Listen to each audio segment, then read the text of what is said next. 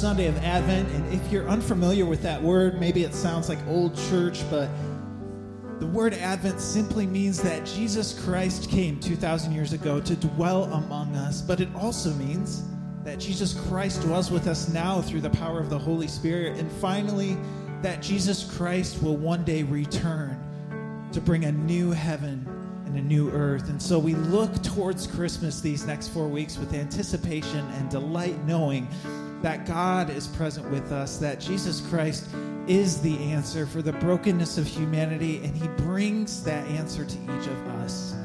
And this first week of Advent, we celebrate hope, the hope of Jesus Christ. And as we look to Him towards hope, we're reminded of the prophets of the Old Testament. The prophets who wrote in the midst of times where the Israelites were experiencing famine and destruction, where the people of Israel drifted away from the Lord, where God said that there would be judgment for their drifting away from Him, but He also reminded him through the prophets look, yes, there's going to be hard times, but there's hope that's coming hope of Jesus Christ. That through my son Jesus, that one day people will be freed from the, the bondage of sin and death. And we can celebrate that today. I want to guide us in a few moments of prayer this morning, specifically on the theme of hope. And if you're finding for your life this morning, in this season, as we kind of look towards Christ and Christmas, that you're struggling with the idea of hope. Maybe there's something that you're experiencing in your personal life, a lack of provision, health issues, whatever it is, or maybe you're experiencing that in a, in a loved one's life or a friend's life. But if you're needing hope this morning, I want to invite you to take a seat today. And there's going to be people who are going to gather alongside of you. They're going to lay their hands on you. We're going to pray together and just invite the hope of Jesus to meet us as we celebrate this first week. So let's pray together. God, we thank you for the hope of Jesus Christ. God, we look to you this morning and we're reminded, Lord, that even in our places of brokenness, in the places, God, where we fall short, that when we look to Jesus, we are reminded of the hope that Jesus Christ brings to us. And so, God, for all of those who are looking for hope this season, God, we pray that your spirit would continue to move, that you would remind us of the love that you have for us as, as your kids, God, and that you do bring hope to our dark places, our places of questioning and doubt and sadness and grief.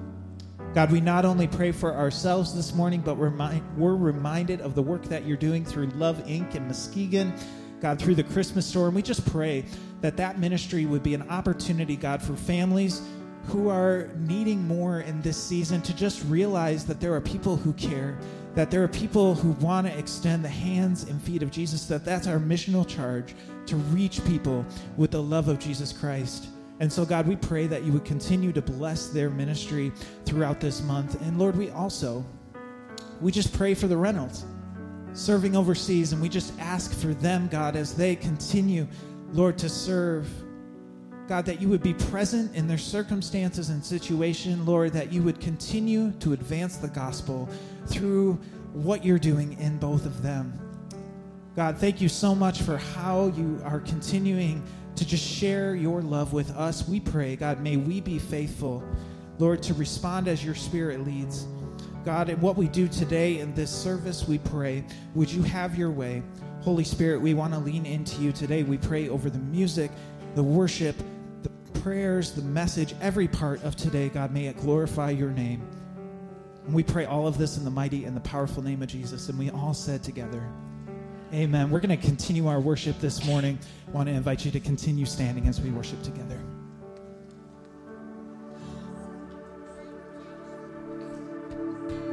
Oh, come, all ye faithful, joyful and triumphant.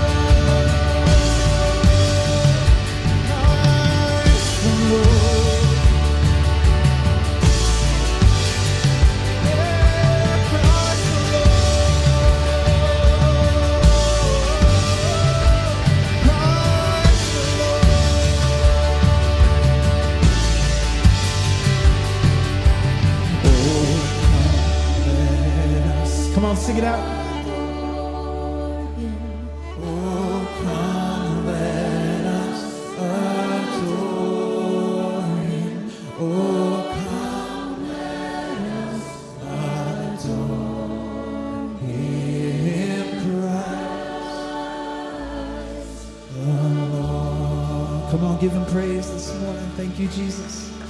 We worship you, Christ, the Lord. You are worthy.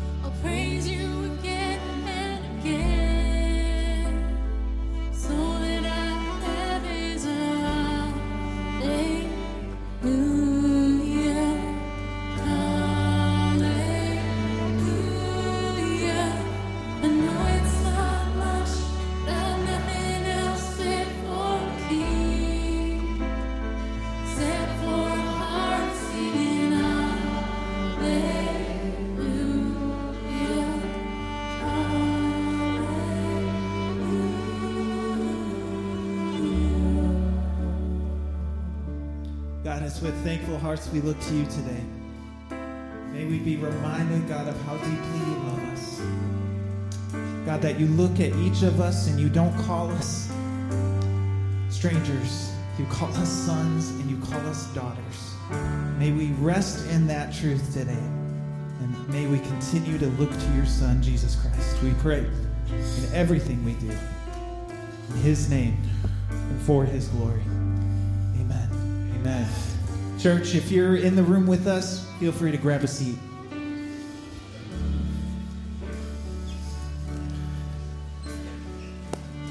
Well, I want to welcome you again on this Thanksgiving weekend. You guys get enough to eat? Yeah. All right. It was fun to see so many uh, faces coming in this morning, and I know we have guests with us here today. It could be family, friends, people that you invited, and we just want to say thank you for joining us. We have a gift for you today, and unique day today. We have a, a I don't know what we call it. It's just explore all shores. So we have a, a room out here in the lobby to my left when you leave. That uh, just take a few minutes. We've got some gifts in there and some uh, information about all shores. Would love to just talk with you about who we are, a little bit about what we're doing in the world, and uh, and so just take the time to do that. You can also fill out a connection card there on the seat backs to each chair, and uh, if you have a prayer request, if you have a comment, if you have uh, a group you want to sign up for, someone stopped me today out in the lobby and said, "Hey, we've got some people in our family that want to get baptized." Fill that card out, and uh, and we will get back to you uh, on that. So there's a connection point in the lobby. Just drop that card off there in the basket, and we'll follow up this week on that. And also, because it's Thanksgiving weekend, um, uh, as we go into our time of offering, I just want to say thank you as the global outreach pastor uh, for all that you are doing, not only giving to the general giving, but also faithfully giving to our missionaries. This morning we had uh, uh, the Steinhardts with us at the 9 o'clock service, and uh, they've just spent the last three months in, in Europe. And, uh, and they're doing fantastic, but all the stories of what God is doing around the world, and that those stories, the ministry that's going on, what is happening around the world is because of your prayers and your your gifts. And so I just want to say thank you for that. So you can give and you can designate to general or global or benevolence needs, which meets needs locally. Uh, you can do that online. Uh, you can do that. There's a QR code to do that. We have boxes uh, at every entrance uh, that you can drop drop your offering in there, and uh, just would encourage you to continue to do that. So thank you for that. Uh, we do not only have uh, Explore All Shores, but we've got some events coming up for Advent and our Christmas Eve services and all of that. So take a look at the screens for our announcements.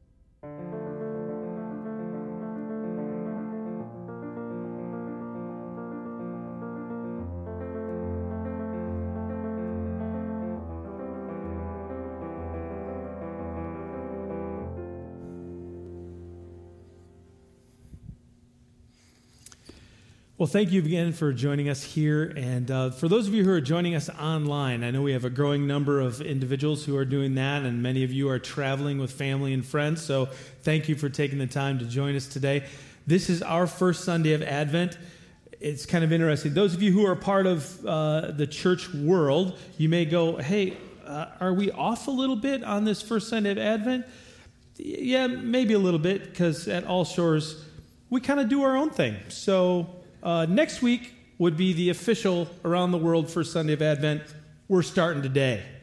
So we're excited about that. But we're going to be spending time in Isaiah, which many of the prophecies concerning Christ and his arrival, which is the, what the word Advent means, uh, come out of Isaiah. You see the quotes in, in the New Testament, many of those quotes about the coming Messiah and the one who is to be born come out of the prophecy in Isaiah. And so we're going to be spending some time in the book of Isaiah. But uh, before we get into the text today, we just want to pray and ask God to meet us here. And if there's something that He wants to speak to us about, that we would be ready to hear it from Him. So why don't we pause and pray?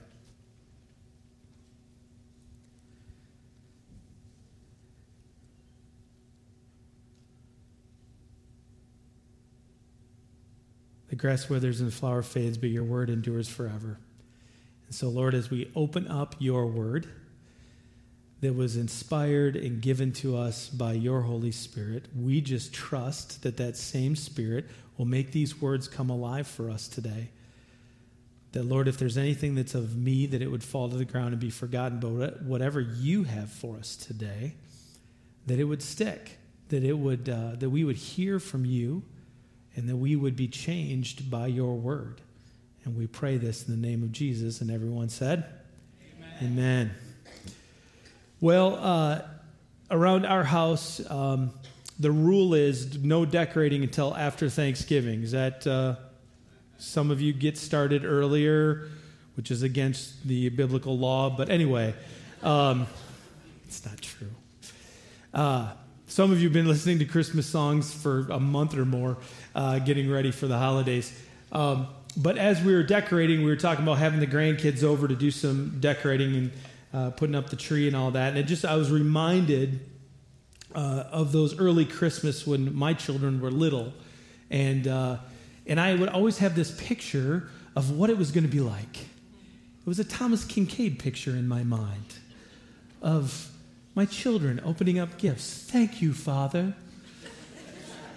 That it was going to be a, a, good morning, and, and, and you know, it was, it was peaceful. And um, yeah, that, that was rarely the, the reality because they would argue about who got to open up their gifts, and then the conversations or the fighting would begin, or the arguing. Who, who's going to watch what on TV, who gets to play the Xbox first, who gets to use the good sled, when can we go outside, and then I start to get a tick, you know? Because the reality was never the same of this picture that I had in my mind of what it should be, right? And you guys know what that's like. Maybe you had this picture image of what Thanksgiving was going to be like, you and your family, right? It was all going to go smoothly, and maybe it did for you. So, congratulations, God moved. But, you know, in, in our family, uh, the grandkids were sick. One of the grandkids was sick. You know, they couldn't come over. And so there was other things that were going on. Maybe people who were traveling, they didn't get to spend time with you. Maybe the individuals that you had over your house, you had this picture in your mind that you were going to sit and you were going to watch some football games. And then Aunt Mary started telling you all about her gout and the mole on her back and you didn't get a chance to watch the game. And that wasn't what you were longing for, and it's not what you wanted to hear today. Because the picture image that you had was something different than the reality in which you were living. And we get that, don't we? Oftentimes we're in a place where we're like, man, I just wish this could change, or I wish this could happen. And that was true for the people of God in Jerusalem in the late 8th century BC. You see, there was two kingdoms at this point in time. There was the northern kingdom of Israel, and there was the southern kingdom of Judah. Israel had 10 tribes, Judah had two, and the city of Jerusalem was in Judah, was in that southern kingdom. But the northern kingdom had been destroyed. The Assyrian army had come in and had destroyed the 10 tribes to the north. It was because of their disobedience. It was because they had given up on what they believed about who God was. They, they forgot to walk in his ways. And now the Assyrians were confronting that southern kingdom. They were at times at the gates of Jerusalem. And it's in that season, in that period, that a prophet is raised up. His name's Isaiah. And Isaiah begins to prophesy about not only what is going to happen to Judah, but the promise of what God wanted to do out there. That their present reality wasn't looking very good, but God had something in mind that they were going to experience, that they could hope for. And so, as we get into the text today in Isaiah chapter 2, I just wanted to give you a picture image of what was taking place in Jerusalem in these days, because Isaiah begins his prophecy in chapter 2, and there's more prophecies in Isaiah, but he says, This is what Isaiah, son of Amoz, saw concerning Judah and Jerusalem. That's that southern kingdom and the people who are living in Jerusalem. The word saw is, is more than just a painting or a picture. The word is hazah in Hebrew, and it means to break through. That all of a sudden, there was something that God wanted to show them. He wanted them to get it. I like that word. And so uh, Isaiah says to the people, Listen, God is breaking through. There is something that he wants us to see. And so in verse 2, he says this this is the vision in which he sees. In the last days, the mountain of the Lord's temple will be established as the highest of the mountains, and it will be exalted above the hills, and all nations will stream to it. Now, this, this phrase in the last days as a, as a Christian, as a follower, and knowing the New Testament, our mind immediately goes, right, to the end of times, to this apocalyptic vision. But that wouldn't have been true for Isaiah at the time. Now, there may be a partial fulfillment of this when God is going to come, his second arrival, his second advent, and he's going to make all things new. And so there's a little bit of that out there. But for Isaiah, he's talking to the people in Jerusalem, and he's saying, Look, guys, in the days ahead, coming up, this is something that God wants to do. He wants to establish his temple as the highest of the mountains and be exalted above the hills. And if you've ever been to Jerusalem, and I have not, some of you have, you will know that the temple is not on the highest mountain. And so scholars debate as to what, what was Isaiah's meaning here. Is it means that, does it mean that God is going to kind of level out the mountains around Jerusalem until it's the only thing that's left standing? Or is there another meaning behind this? You see, in Isaiah's day, and even in our day today, oftentimes temples are lifted up in communities, right? Uh, places of worship, and that was true uh, for the gods around uh, Judah. That whenever you worship something, you would put it up high so people could see it, because not only was it to be seen, it was a center of authority in the community. Whatever God you worship had the authority over the people.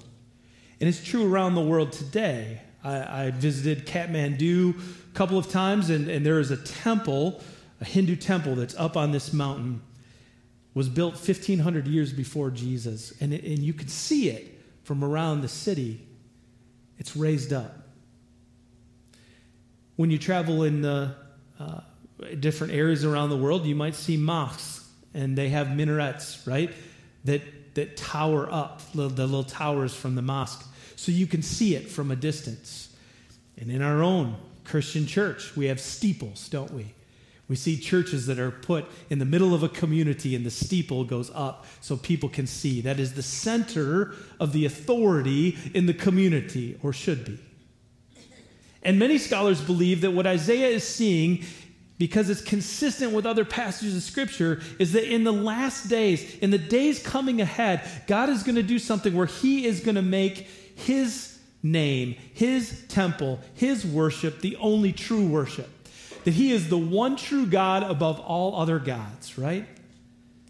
We know as believers that when Jesus came, the first advent, is that the angels sang and the people talked of him being the one who was to come. He would be the King of kings, he would be the Lord of lords, he would be lifted up.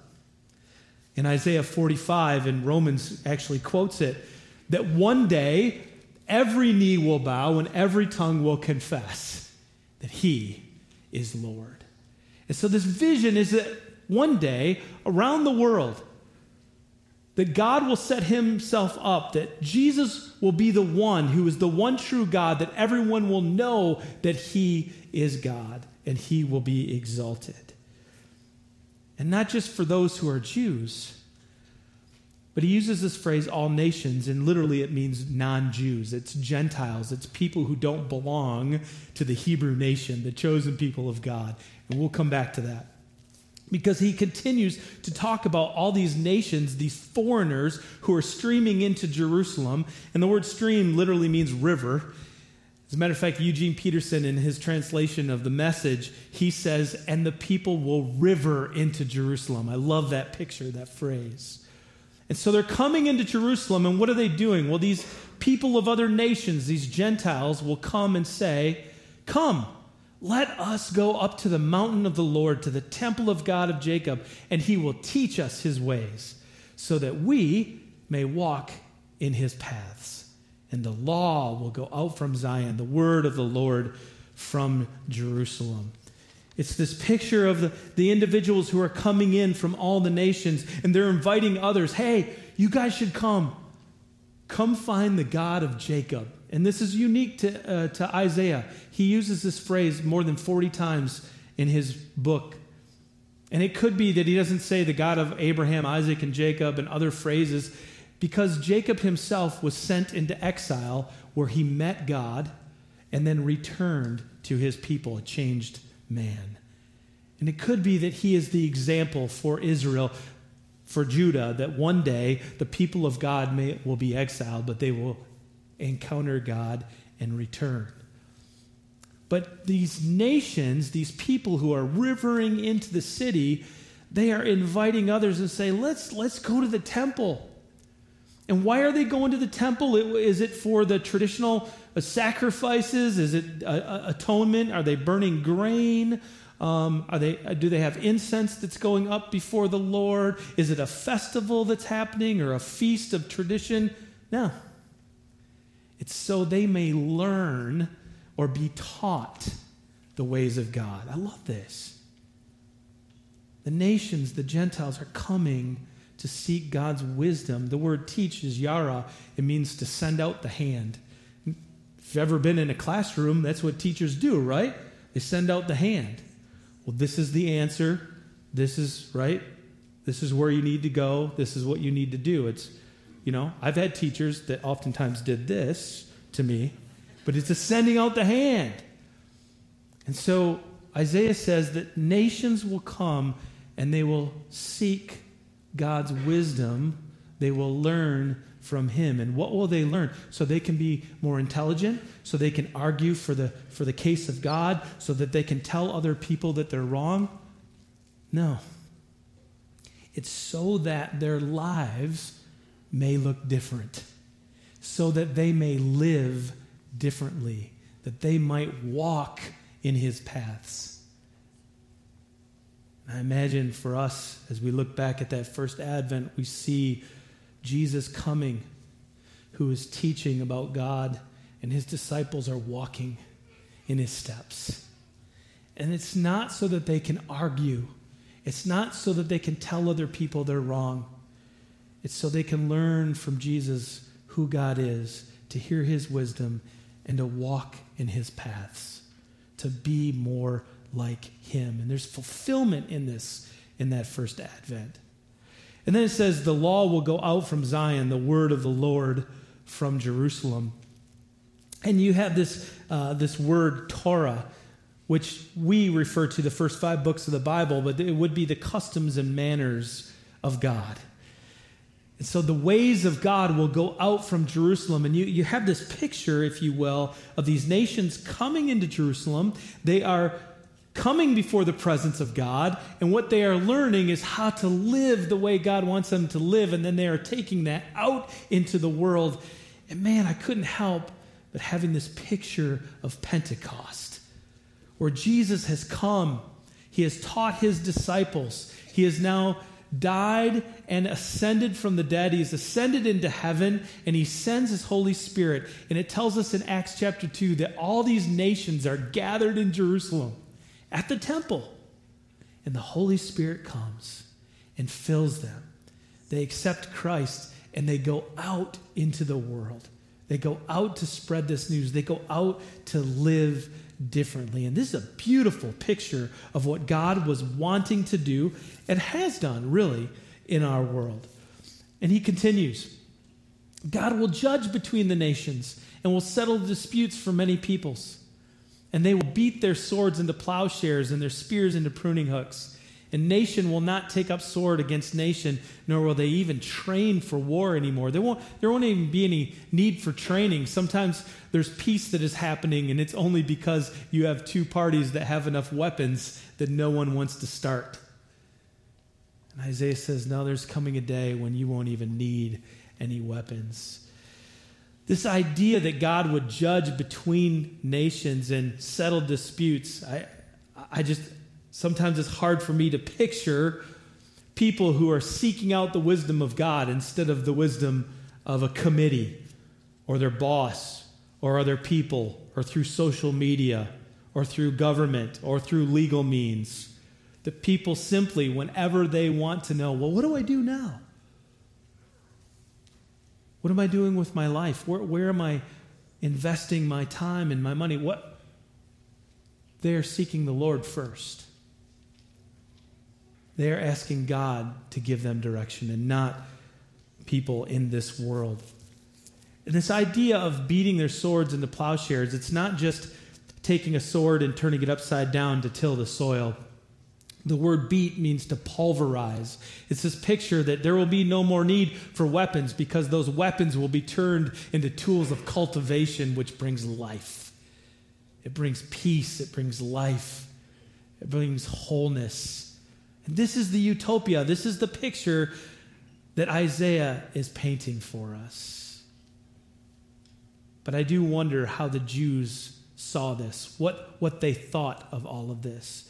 Because for a Jew, hearing of what God was going to do in their community and right there in Jerusalem, that all these Gentiles would come in, that they would discover who God is, that they would go out, that they would live out this truth before others. And here they are, the chosen people of God. And they have an army at their gate. They have people who are oppressing them and threatening them. I don't know if that's if you've ever felt that where somebody else experiences something that you are longing for. Oh, they get to do that. I wanted to do that. They get to experience this. I wanted to experience that. There's a there's a jealousy that is created, an envy that is created, and even the commentators, scholars call this this image here would have created a Jewish jealousy of why is it that the other nations get to experience all this and we're not experiencing this right now? There's a gap there. And you know, this is probably true for us personally as well as corporately when it comes to our spirituality that someone someone's prayers are answered but yours aren't yet. Someone else says, Oh, I experienced this in, in worship in God's presence. And you, you don't get that. Someone says, Oh, God spoke to me this week, or God gave me this direction, or and you're and you don't know what that means yet. It creates this tension of, am I missing something? Am I getting and it could be that God has that for you, and it's not the timing. That is something that you are longing for. Don't give up on that.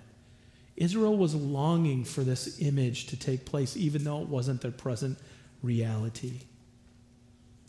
But what I love is that Isaiah, oh, I got to show you this.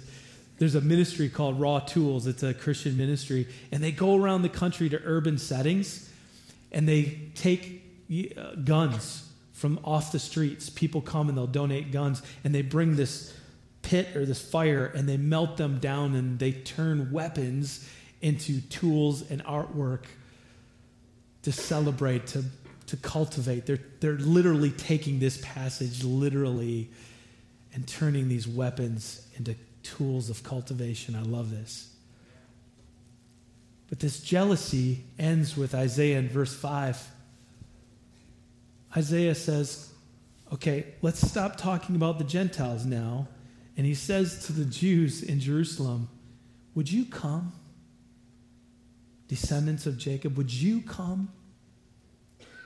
And walk in the light? Would you, you know that the picture is of people coming into Jerusalem, going to the temple where the presence of God is, and leaving changed and walking differently. You can do that right now. You don't have to wait for God to move down the road. You can begin to live out your longing right now. You can begin to enter into the temple, to seek God's teaching, to, to learn from Him, to, to discover peace in your own lives, and to live that out in your community. What would change if you did that now? And so he stops talking to the Gentiles in this picture, and he says to the people of God, Listen, it isn't about just the future, it's about what you're doing right now. Come. Come, walk in the light. You don't have to wait, it's right now.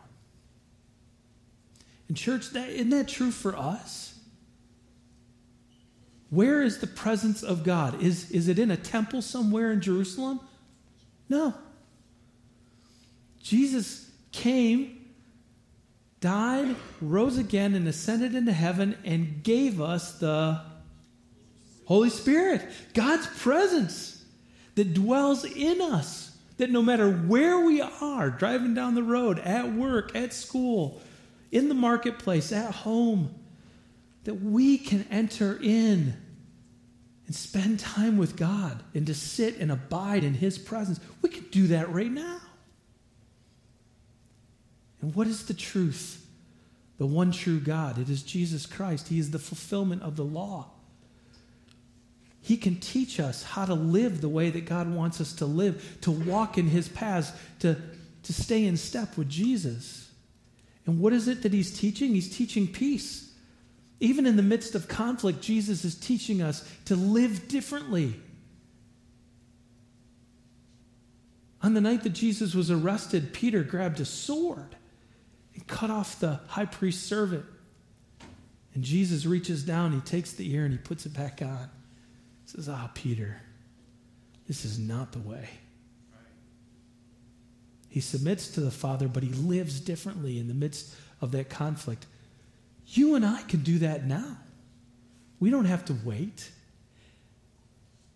We can begin to walk in the light as Jesus is the light and shows us the way. We don't if you are waiting around, let's be honest. There are nations surrounding Israel today, if you want to take this literally. Things are not good. War is at their steps yet again, and there is conflict. But Isaiah's message isn't about what is happening in a city, it's what's happening in here. It's that God wants us to begin even now to walk in the light. That's the call, that's the challenge. And you can do that even now. I think what Isaiah is trying to tell us is this your longing should change your living. That what you picture, what you hope happens, you can begin to live into today. And you know that this is true in your daily life because if, if you want to buy a house, chances are each week you're putting money aside to save for that. You are changing how you live in order to achieve or order to see that future take place you want to become an athlete or you want to lose weight, I imagine that you are changing how you are living in order to get there. If you don't eat right and you never go to the gym, I'm, I, I can guarantee you, you won't become that athlete.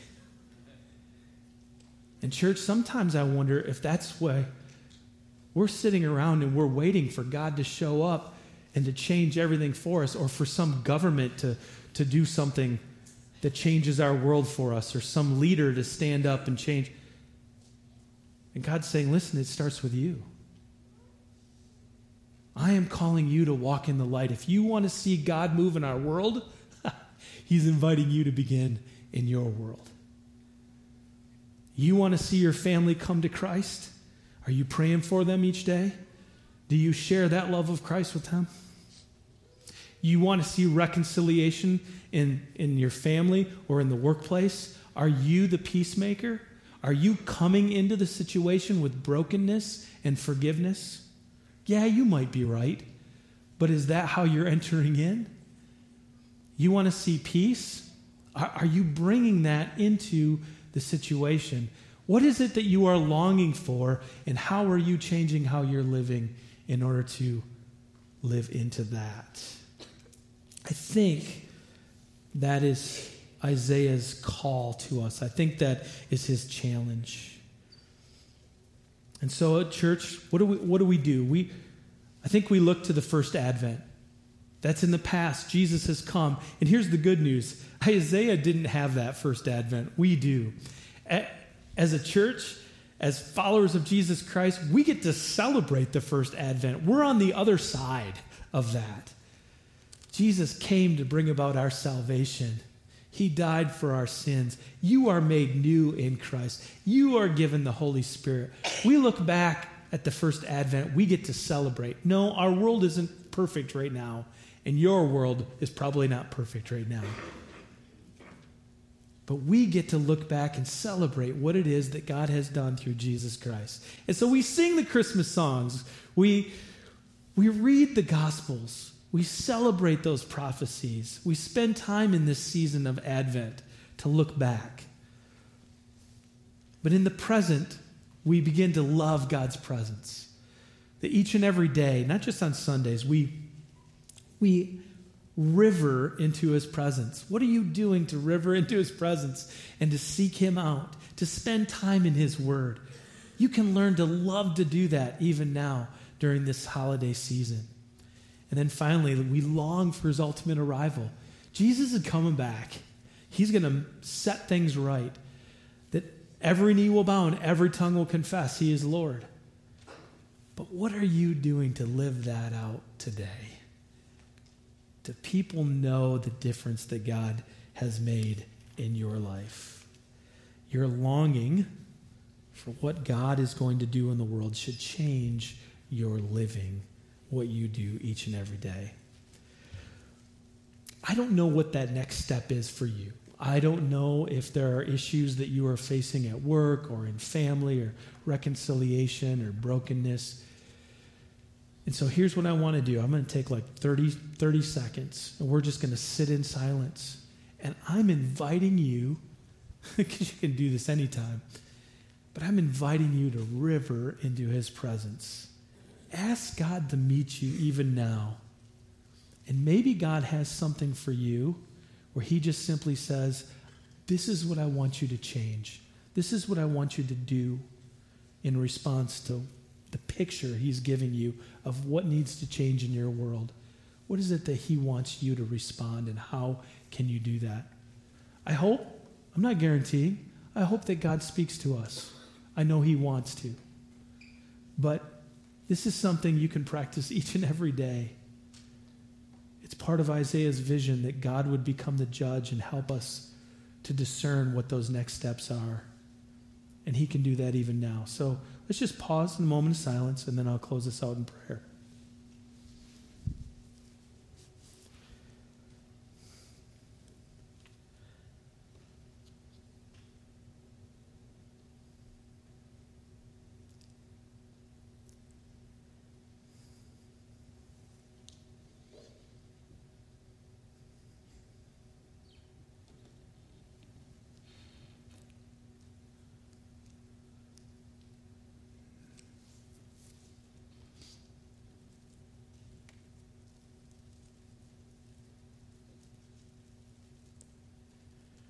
Lord, we thank you for your presence that is with us.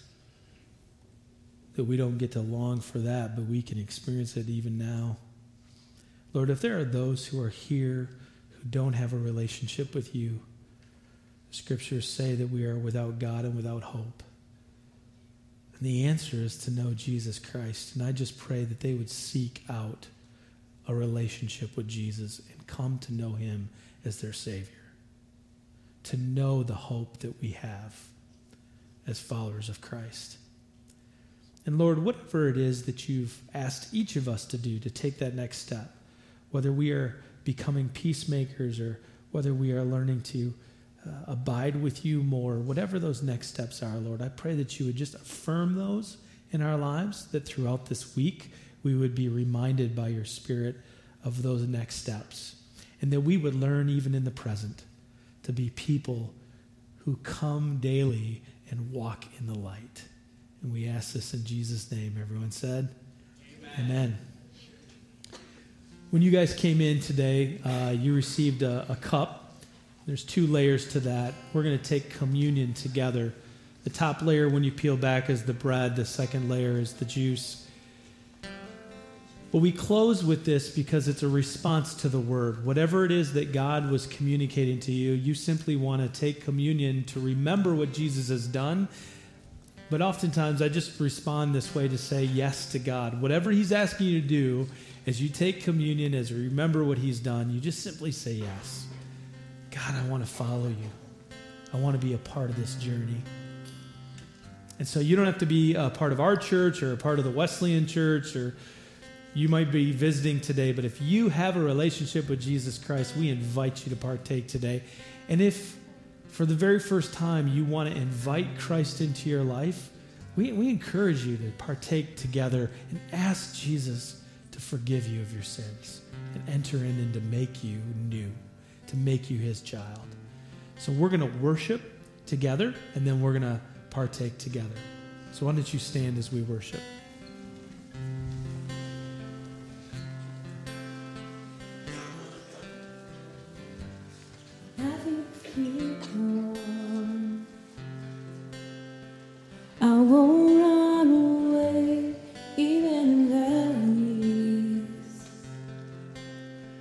presence is enough and I feel the shaking. I will stand my ground.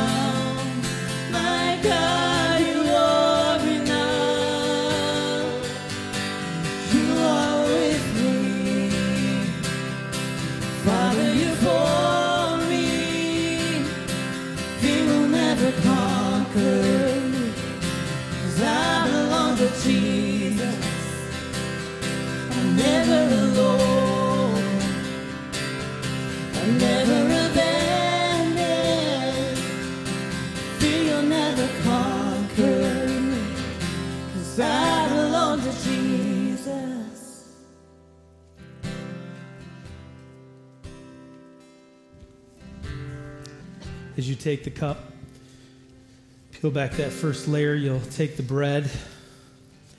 On the night that Jesus was betrayed, he gathered his disciples. He took the bread, which was unleavened, representing without sin. He broke it, gave thanks, and said, This is my body given for you.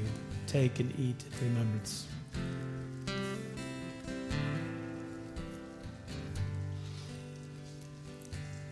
And then taking the cup, said, This is the blood of a new covenant. The Passover that they were celebrating was the blood of a lamb that was put over the doorpost so that the angel of death would pass over God's people. That if there was any sin that they had committed, it would be passed over, that God would not see that. Jesus says to his disciples, This is my blood shed for the forgiveness of your sins and the sins of the whole world. That when God sees you, He doesn't see your past or your mistakes. He sees Christ in you because His blood has washed away your sin. So let us celebrate and take in remembrance of Him. Father God, we pray your blessing over these elements to our bodies and our time here in worship as we commit to walking in the light as you are in the light. In Jesus' name, amen. Let's continue to worship.